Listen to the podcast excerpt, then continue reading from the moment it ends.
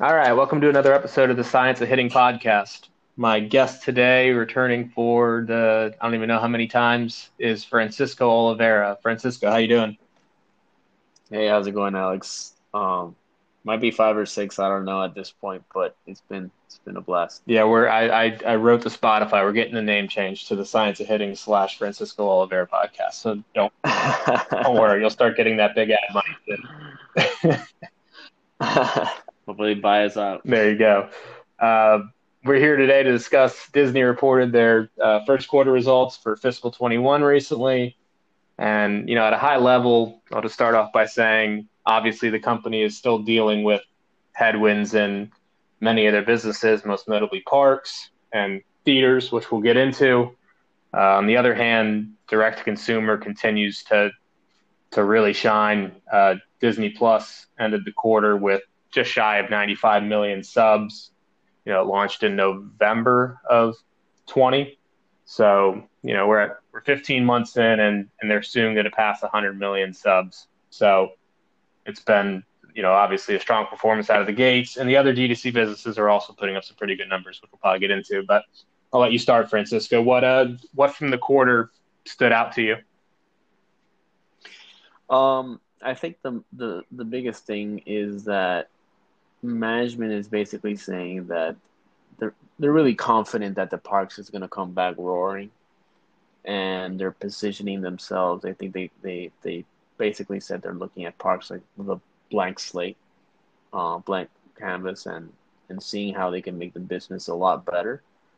Um, so they they shut down some annual park passes, and I think they're looking about how pricing can be different and how the experience can be better, and basically saying how much yield they can they can uh, obtain from customers attending Disney Disney parks.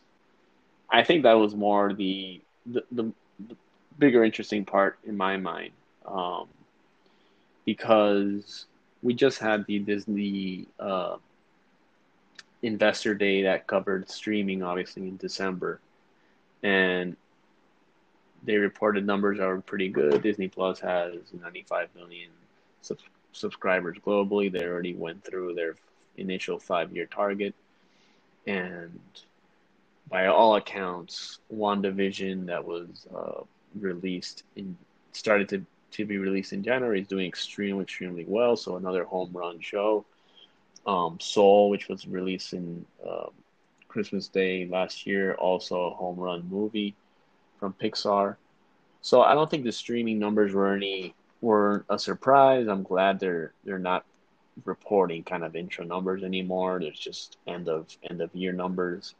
So I think that's they have a lot of content in the pipeline that's going to come out this year, and, and an increasing amount in the years following. So I think that's a a train that's kind of running well. But to see their confidence in the parks and, and and seeing how they can make that business a lot better um, was encouraging.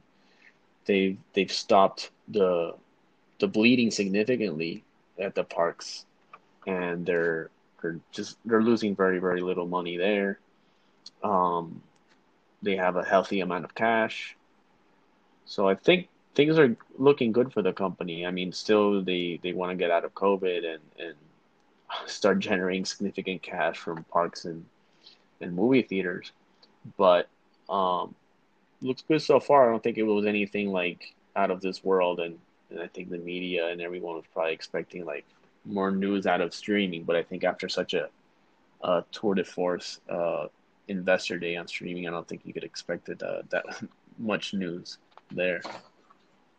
Yeah, I'll just dovetail on that by saying, you know, speaking of the investor day, it was obviously it was an event where it was kind of overwhelming in terms of how much content they have planned. And obviously, you know, it's going to take a couple years, but Chapek's comment on the call, he said, you know, we have a, a wealth of IP from our unrivaled collection of brands and franchises. And, you know, I think we're, it's still early, but we're really starting to see that now. And you have WandaVision, you know, they discussed The Mandalorian, which has obviously been very successful with another season on the way. They have I think it's called Falcon and the Winter Soldier, which comes out next month or in April. That's coming soon. You know, you just start. They had Soul on Christmas Day, the Pixar film. So I think you're really just starting to see when they talk about having new IP coming out on a weekly basis. You just see that the quality of what they're producing is so high that it becomes a place. Yeah, I've made I've made the comment before. I don't know if it's on our podcast, our podcast together or elsewhere. I've said Netflix feels to me almost like where you default to. It's kind of your lazy lazy viewing where most people would just start there. Well, Disney's building a really strong business, at least with Disney Plus, for kind of event programming. Just the the really high quality, again, unrivaled collection of brands and franchises. And I, I think that'll work very well for them as they continue to to you know uh, capitalize on the strength of of their major franchises. So I was really encouraged by that, and also to your point on parks, I thought the commentary was you know encouraging. We're obviously still dealing with a lot of issues related to COVID, and that the number they gave on the call was that it was by their estimates probably a 2.6 billion dollar hit to EBIT, so big numbers. Um, but I think you can already see one they're they're doing a good job in in terms of opening parks where they can and operating them safely. And I say that from what they've said. I've also visited the park, so I've seen it first person. You know, he uh, Chapek made the comment about uh, quoting Fauci that vaccines will become widely distributed. Everybody who wants it will have one in the next, I think he said 60 to 90 days, basically. So we're getting closer to a point where we're somewhat effectively dealing with the virus. And I think Disney has smartly used this as an opportunity to rethink how do we think about ticket sales and attendance? How do we think about pricing for general admin one day tickets all the way up to, you know, your highest level annual passes? So I think they're really viewing the business as uh, as completely as they can. Which again, you don't have to you don't have to make money through any one line of business. You can you can uh, generate your lifetime value across different channels. So I, I think it is really them showing their ability to do things that you and I have discussed together and on this podcast for for a long time now. So it's really encouraging.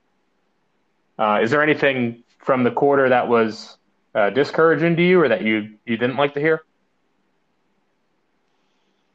Um, I I think you know go, going on your point that there's event, they are an event programming company really, and and, the heart of it was movies, but now they're transitioning with Disney Plus. Well, it seems like they are they're really grappling with with their movie releases at the moment and and how theaters are obviously for the most part shut down in in in the US or ex- extremely restricted and their movies are obviously very very expensive and they usually generate attractive economics when released in theaters but we're not you know, we're getting closer, right? But we're still not very close to a normal or semi-normal movie theater environment. And I, I would have expected that they would have already kind of shown us uh, shown us a plan about what they're gonna do for the movies that are um, that are coming out soon. I think other companies have been more aggressive in in releasing movies or just keeping the cadence. And I worry a little bit that all of a sudden you get like you know, like a lot of movies that are just like D- Disney doesn't want to release like a Marvel movie and then the next week a, a a Pixar movie or something like that to theaters, right? They obviously want to spread these out, and the more you wait, and they're still, you know, they're filming and editing and they're post production or pre production, all aspects of of the business currently. And the more time passes by, the more movies you sort of accumulate and the more movies you accumulate, the longer it takes them to release. And they basically, you know, the, the biggest high profile one that's coming out soon is is Black Widow, and they really haven't told us what they want to do with it. There's some speculation that some people inside of Disney Marvel don't want it to release, don't want to release the movie on Disney Plus in conjunction with theaters or with some sort of premium access I, I actually I'll, I'll, take that back. That their next really high profile is Raya and the Last Dragon, and that's gonna go to Premier Access.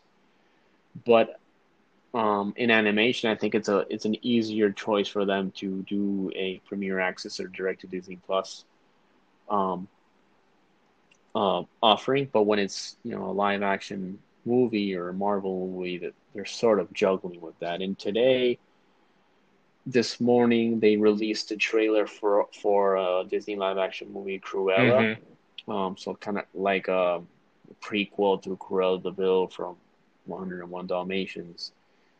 And basically, you watch the trailer at the end says coming soon in I forget the exact date, but it's in late May.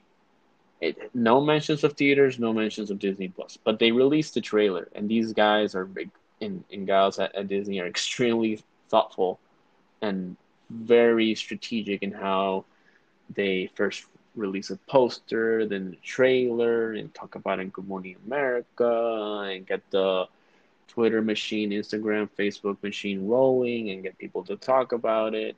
Um, eventually, early previews and the reviews, and create the buzz. So they released a trailer today. That means that movie's come, gonna come out in May. You know, it's gonna come out in May, right? They're not going to try to create this buzz to then like delay the movie again. Because that would just kind of kill the the the kind of moment right?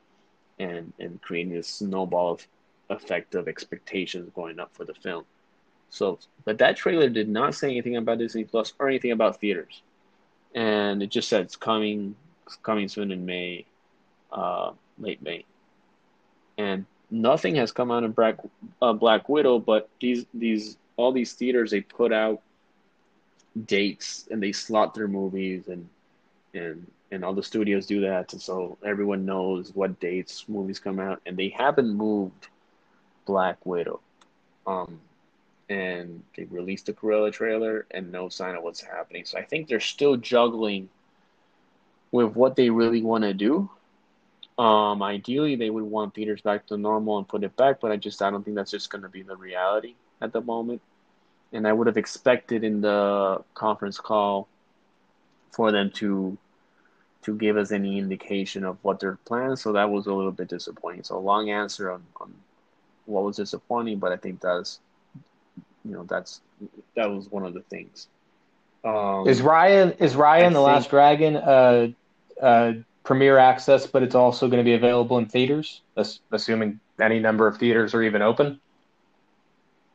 Exactly. Okay. It's going to be uh, premier access with with Disney Plus and available in theaters.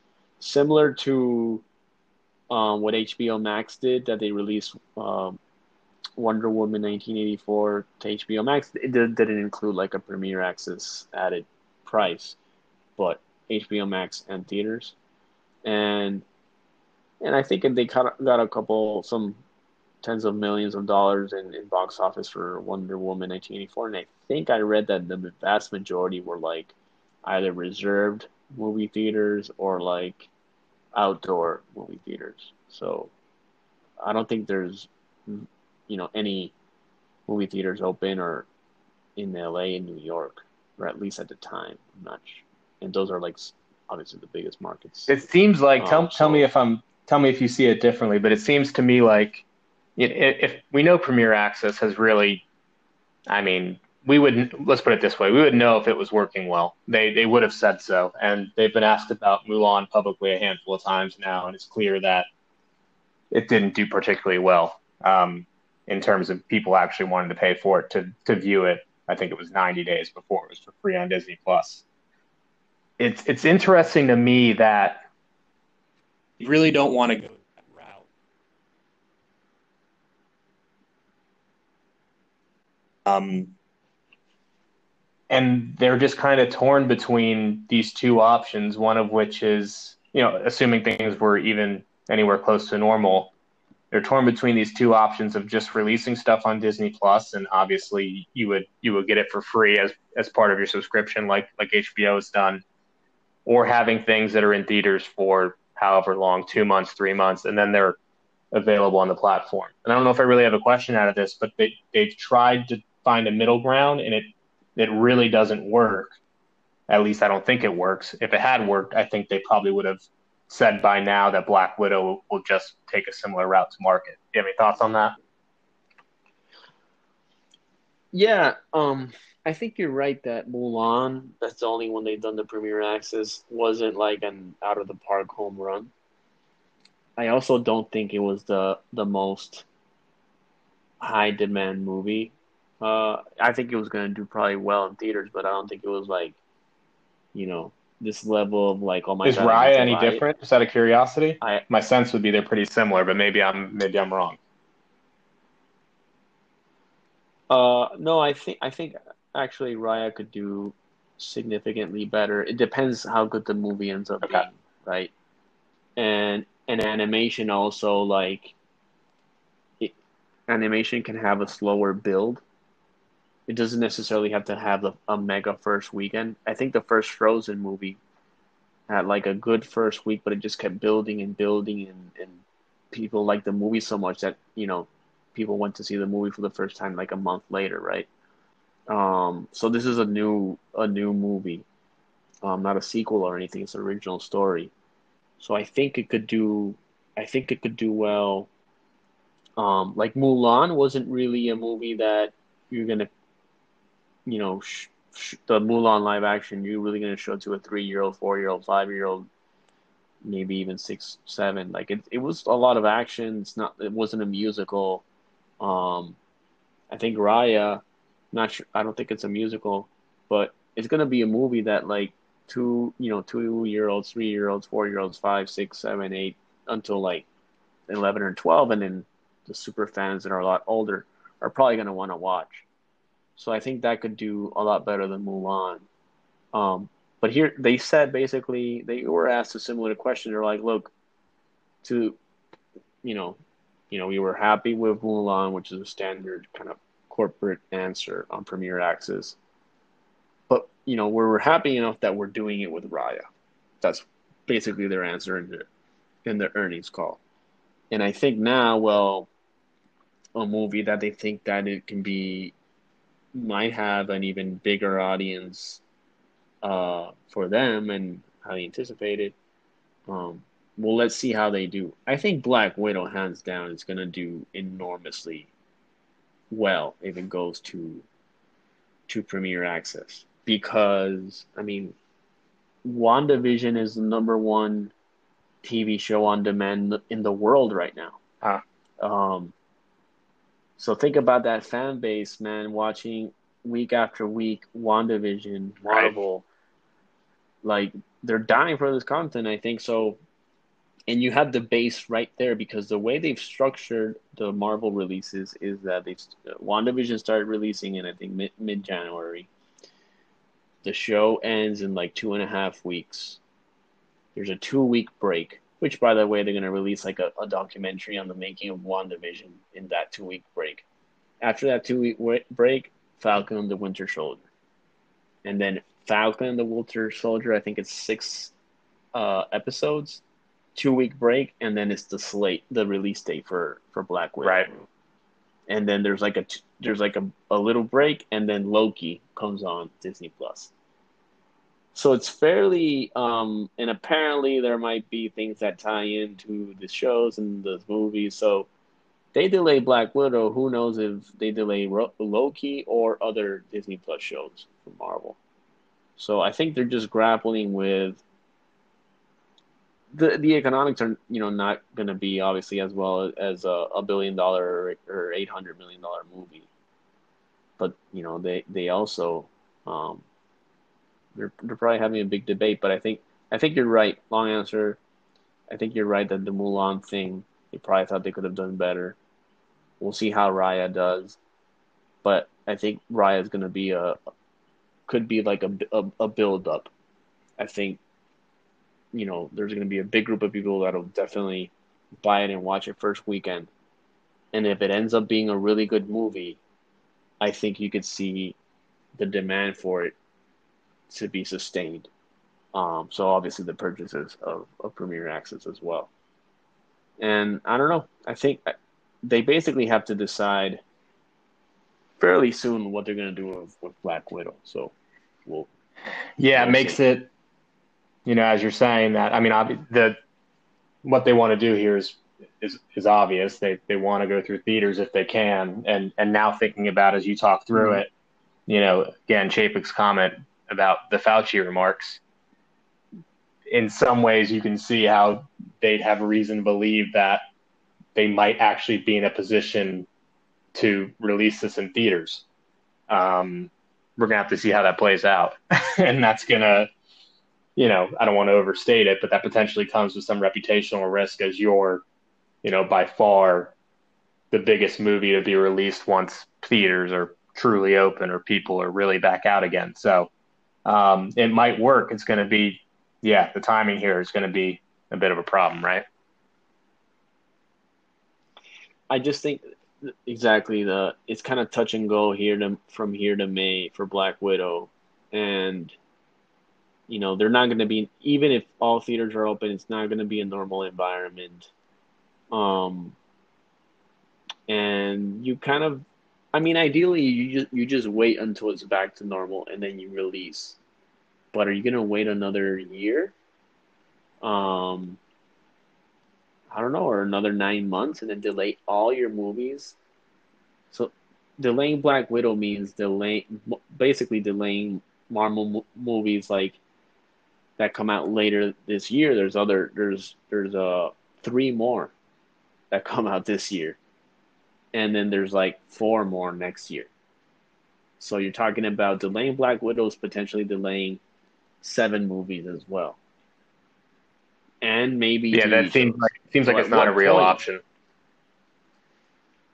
Yeah, so it, it's like at what point do you, you know, do you say you don't want to hang out Black Widow to dry? Because like if, if say you just release it in May in theaters without the Disney Plus access, like it's gonna get all this coverage of like, oh, it's not doing well, theaters are not back to normal. Right. Versus if they did, you know, fans would be happy and and and people who watch the movie, assuming if it's good, if it's just on Disney Plus. So I think it's something they're debating a lot. But I mean, we'll see how Raya does. I don't know. That would definitely help. Um, you know, if Raya is really a smash success, um, and pound for pound, like probably Black Widow will get more buys. But if Raya ha- happens to be like a, a success, like another Moana, um, then then you know maybe maybe internally they they think that it's viable for them to release uh, Black Widow. One comment on the theaters. Um, basically, I don't know if you've been been following. I think we've talked a little bit a little bit about it, but uh, the movie theater business in China is doing very very well. Mhm. Um, they just released a, a local movie that had the biggest opening weekend ever Wow. in China. Uh, better than Avengers Endgame. and and I think it reached it might have reached a billion dollars. And I think the movie theaters in in Japan are doing fairly well. And all these are restricted. So I think if you're a Disney executive and you're being optimistic, you're like, hey man, we we hang in there a couple more months and maybe this could be it. But I think the way we've handled coronavirus here, and we're not going to get into that debate, but like, it's just different, right? So I think it's, you know, in New York, they're allow they're to allow fans to go to like Madison Square Garden and stuff uh, later this month, and I think you got to get tested, you got to get all these things like sig- sig- significantly be- below capacity. It's just to take time here, so hopefully they just make a decision and like I think you know, it's unfortunate for Black Widow because it could have been a billion dollar movie, but it's just not going to be a billion dollar movie unless you delay an, another year, and I don't think that's realistic. Right. Right. Speaking of uh, speaking of international, let's transition to that a little bit, and and also the D2C assets that are you know not Disney Plus. So, you know, Hulu SVOD showed 30% year over year year over year growth in uh, paid subs. They're at you know just north of 35 million. We have the uh, Star launch coming in Europe, Canada, Australia, a couple other markets. Which again, that's their their general entertainment service in international markets. That's coming in uh, next week, I think. Um, and you know, yeah. we got some reporting here recently. I, I, don't think this is from the call. Maybe it was. I thought I got this from an article, but the quote was, "We're we're pretty aggressively ramping up all of our production across all local territories." So, you know, they're really really making the investments to be global. That said, Star is not Disney. It's you know, it, the Disney brand is something incredibly unique. So, h- how are you feeling about how they're positioned currently for you know both both Hulu in the U.S. and and Star elsewhere. I I think it's really encouraging because I think the announcement I I, I think was ba- basically um, articles released today and yesterday because they had like a press event on the Star the Star service being released, the Star content, and I think it's encouraging because I think they have global ambitions and very large scale ambitions, right? They're they're they're investing in this like like they want to be Netflix type right. of scale. And I think if, if you want to have a fighting chance of being there, you can't just rely on event and franchise content. I think that will take you. Look, I mean, they have 95 billion subs in in, basically a little over a year. Like, that's amazing, and I think that's the power of of, of the Disney and, and and the brands that they have in the franchises. But if you're gonna reduce churn, if you're gonna go after you know hundreds of millions of monthly subscribers, you need more library, more variety, and you need content that if uh, works for everybody individually in the family. And I think the star content is that. And then if you look at it being global, right, then you need, you know, if you're in Italy, you need content from Italian content, and German content, and Spanish content, and uh, Asian content, and, and and content from all over the world, and that's the muscle that they're building uh, currently. And I think it's a it's a really really good sign. Let me ask you something that has to do with that before you keep going, just because I, I think it's somewhat interesting. I haven't thought about it a ton you know, obviously in the U.S. they go to market with this bundle of services, and I think that's that's proven to be an effective strategy, and I think it's incredibly important to what ESPN becomes long term. In India, they have the assets, which, as far as I know, were entirely from 21st Century Fox, and you know, Star has its own its own exposure to sports in that market. Do we? Do you have any reason to believe that as Disney goes global with their entertainment service, or entertainment services that they may try to replicate that as they go into other markets, or do we think that their spending on sports rights will basically be contained to U.S., India, and obviously whatever they have in Latin America? I think their sports rights spending will be contained to where they have significant sports assets. So in India they do, in US they do, and in Latin America they do and I think that's what that's what my makes sense. Uh, never say never after if you reach kind of like 200 million, 300 million subscribers globally, right? You could be a little bit more strategic, but I think at the moment they, they, they got their hands full with with um, the the sports assets that they do currently. That would be my sense.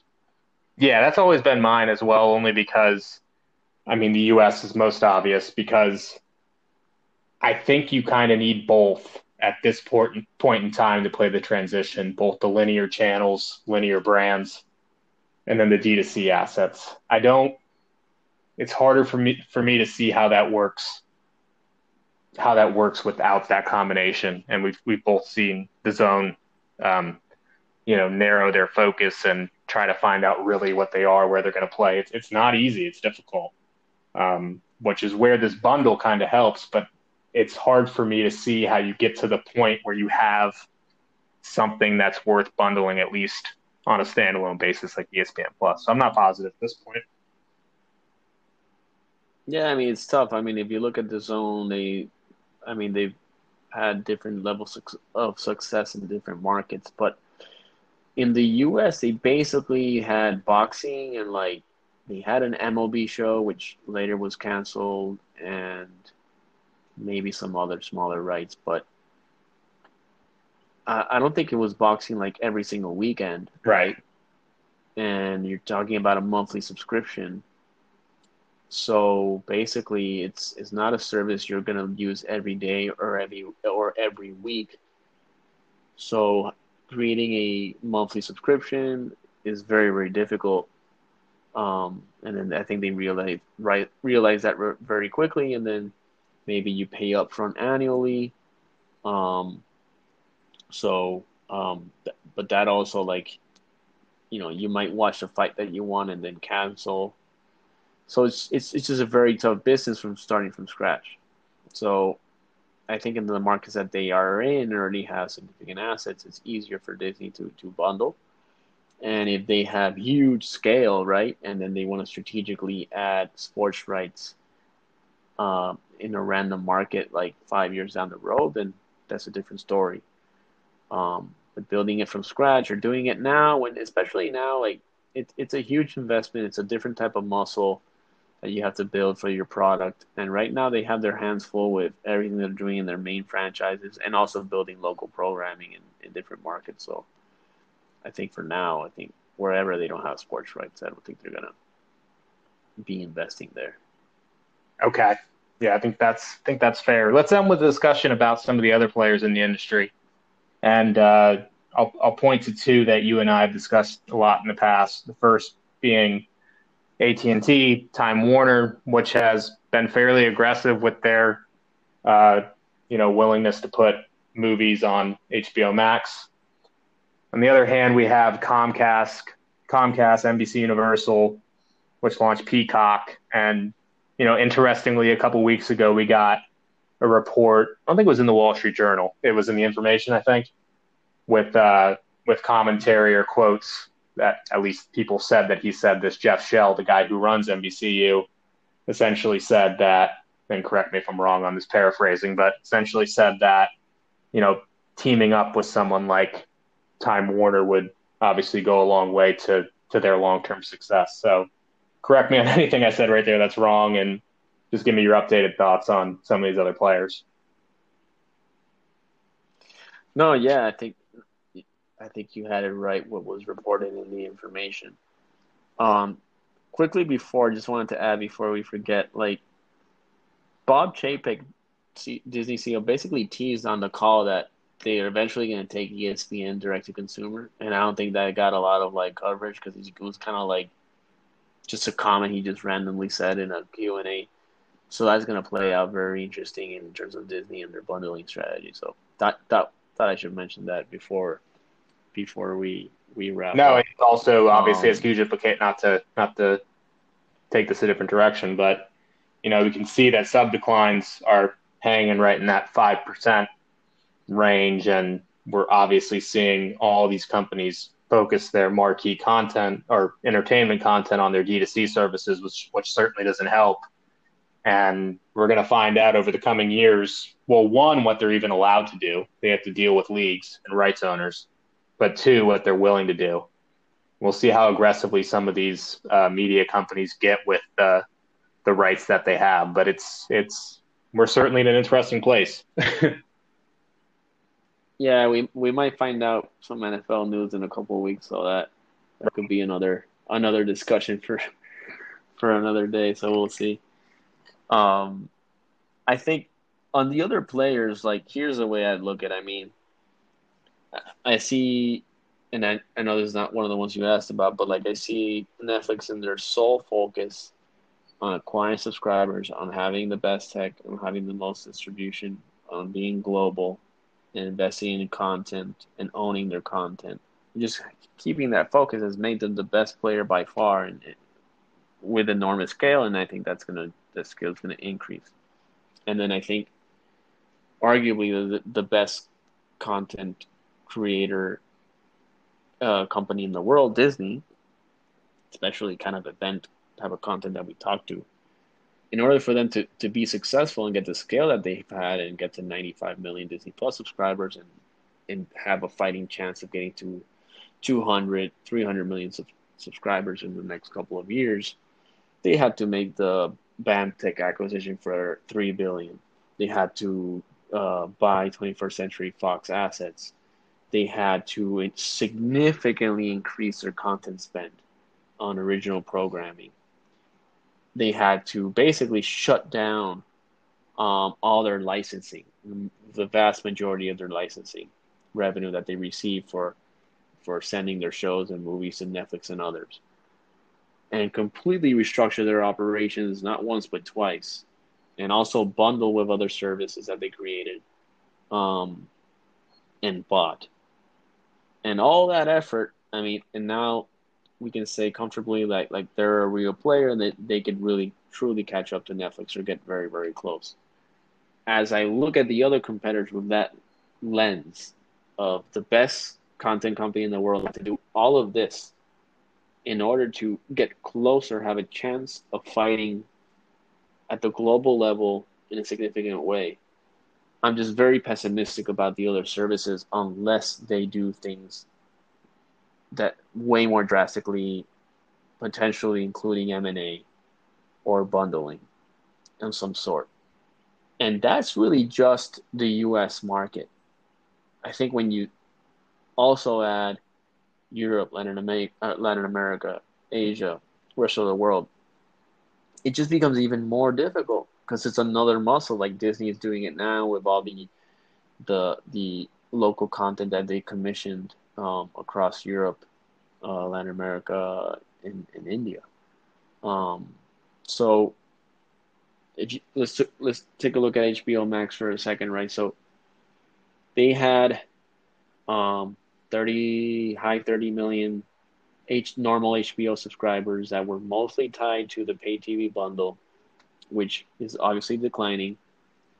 So they they added they created HBO Max and the goal was really to transition as much of those subscribers out of those services to activate HBO Max. Um and to acquire new subscribers. So basically, you're stalling the, the pay TV subscribers that you were losing and you're adding, you know, mostly direct customers or activated customers through HBO Max.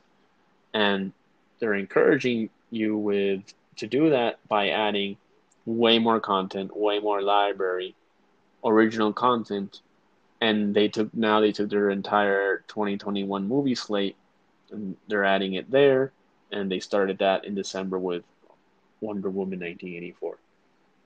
All that effort um, has resulted in a linear sub base of normal HBO that was in hovering in mid high 30 millions grew to about 40 million. But out of those 40 million, only 17 million have HBO Max activated. Um, and that number is going to grow, right? I think, especially with the movies that they're adding this year, like Matrix Four, um, Dune, um, Godzilla versus Kong, and and a lot of you know some DC comic movies that are highly anticipated. Um, that will create hype. Um, Mortal Kombat Four, that'll will that will create hype for HBO Max, um, because those will will be released to HBO Max directly that will allow them to transition more of these pay TV, linear, normal HBO customers into HBO Max. But we're just talking about US, right? They can't really enter many markets in Europe because they've licensed away their content to Sky. They can't enter Canada yet either, if I'm not mistaken. They had to purchase minority shareholders in the structure that they had in Latin America to be able to launch in Latin America, and they're going to be able to launch soon. I have no idea what their strategy is in for India and Asia, and for rest of Europe.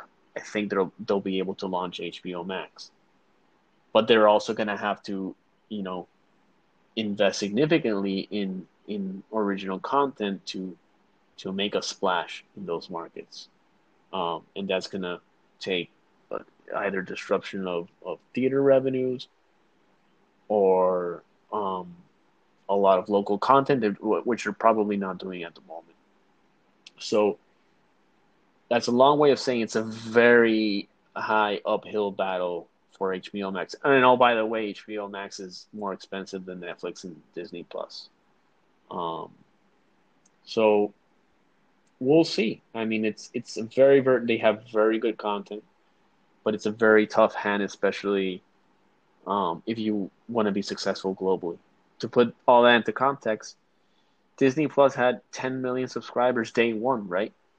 And all this effort from HBO Max has, has only resulted in 17 million activations um, after several months. And it took a huge uh, movie like Wonder Woman 1984 to, to help in those efforts.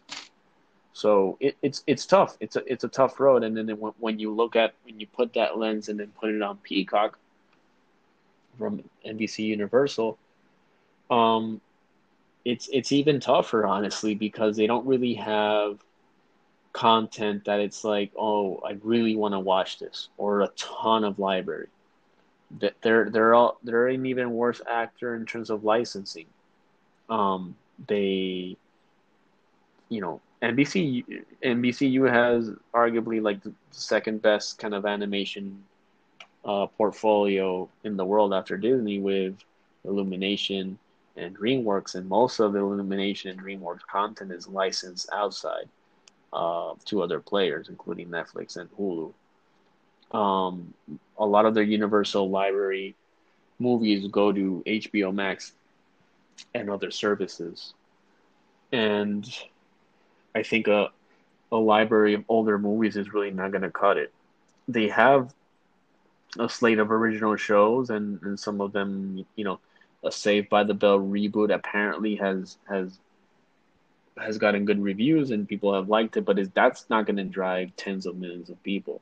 Right. Um, they they have an advantage that they have Comcast right to to to basically push the service to to Comcast's own subscribers, and they said 30 million have signed up. That information article says only 10 million people are really using the service.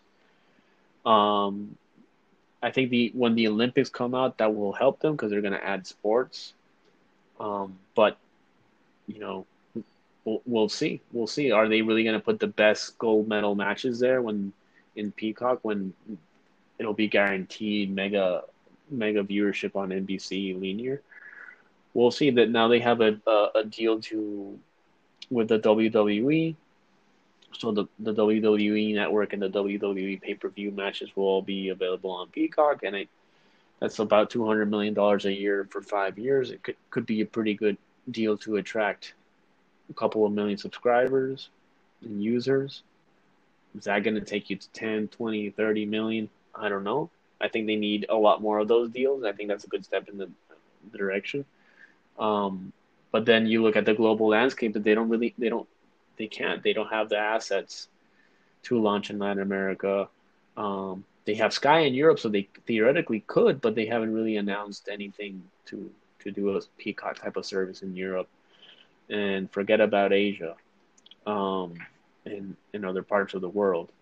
So then I look at you know Paramount Plus, which has a library that's also lic- a lot of its licensed elsewhere, and they have good kids programming with Nickelodeon, and and they have good movies, but it's the library and the the product is going to be fairly slim and not clear they're going to launch with any big original content that's going to attract uh, attract viewers. I think one thing that Disney did is that yes, they gathered all their library, but they launched with a bang the Mandalorian, right? Mm-hmm. Um, it obviously was a bigger success than that people people thought, but just launching a service to have old movies does doesn't really doesn't really cut it. Like, um, I think somebody that really wants to watch some of the, those library movie might just buy it or rent it, right?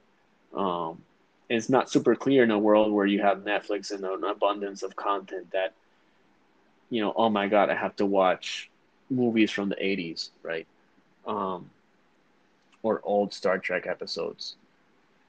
So yeah, I, I think the other players are like Amazon and, and Apple, and I just look at them like they, they have so much scale with Apple users and Amazon Prime users that um, not really clear why they're in the services, but I think just any way that they'll have a presence with, with customers. So any mega hit in one of those services would just grab attention. But um, you could argue the amount of money that that Amazon invests in original content has been not a huge success, but I guess it you know they benefit from keeping the prime customers. So um, so I think it's a really tough space, very very tough space. And then you can look at other smaller players who are you know thinking about doing niche things and streaming and it's just really difficult. So we'll see. I think you know in Warner they have the the the ex um, CEO of Hulu, and I think he might have been the founder as well. That's um, forgetting that stat, but very, very um, highly regarded executive, and he's kind of you know taken a more aggressive stance of going all in on streaming. So we'll see how, how that turns out for Warner Media. I think you know they'll keep going at it, and they have an a, a parent in AT and T that that will support them to a certain extent. But yeah, I think when you look at the situation with NBCU and Peacock, and you look at the situation of Warner Media, it just it's a match made in heaven for those two assets to get together and to really have content scale to to play uh, to be a huge player in the U.S. and a huge player globally. Um, so it's not a surprise that the CEO of of NBC Universal, Jeff Shell thinks that it's a good idea for for an NBCU and, and Warner Media to merge. Just like look, um, NBC uh, Comcast owns Sky, so I, I, would I would call it a merger of of Sky NBCU with Warner, but Sky has all the HBO content that I mentioned earlier locked up in Europe, right, for, for many years in the biggest European markets. Right. A merger will automatically end that, right? and will allow HBO to really go at it in Europe. Um, and there's a lot of content that they license to each other. There's ways they can improve the parks. Um, in sports, they'll have scale. So it just makes a lot of sense, and it'll just it'll it'll come down to whether really Comcast, Comcast's CEO Brian Roberts, who effectively controls the company, and it's been a company in his family, um, basically since it started, really.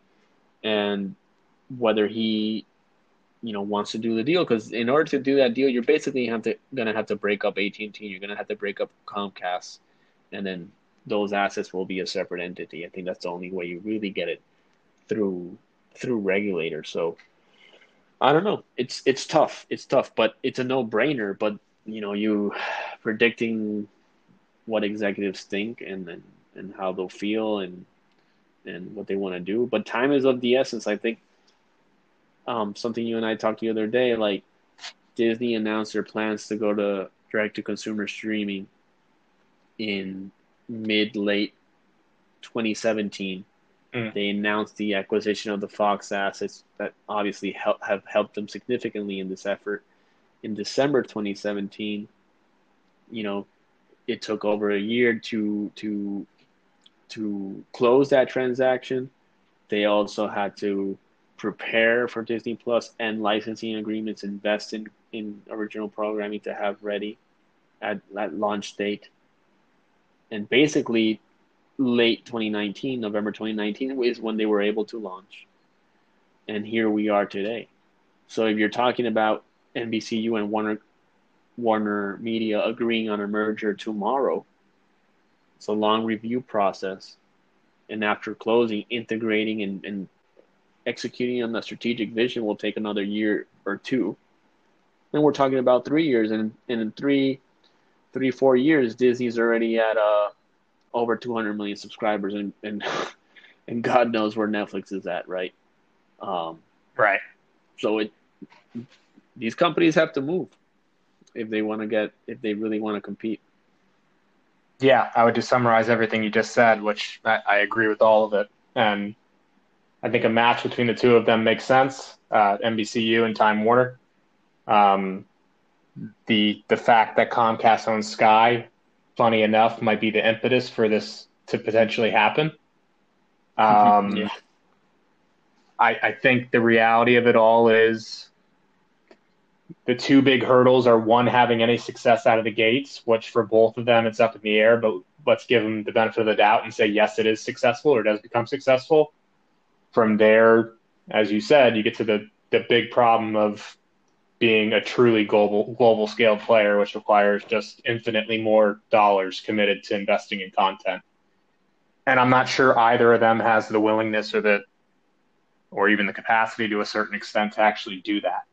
So I think we're nearing something. I don't know how far out it is. Um, full disclosure um, on Disney, I've owned Disney for a while. I owned it through Fox. And on Comcast, I've owned Comcast for a while. I, I added a little bit to Comcast recently on the idea that we're getting closer to something. So it's probably worthwhile for us to start giving disclosures some times if we're going to talk about all these names. So you just want to get some disclosure. oh yeah real quick.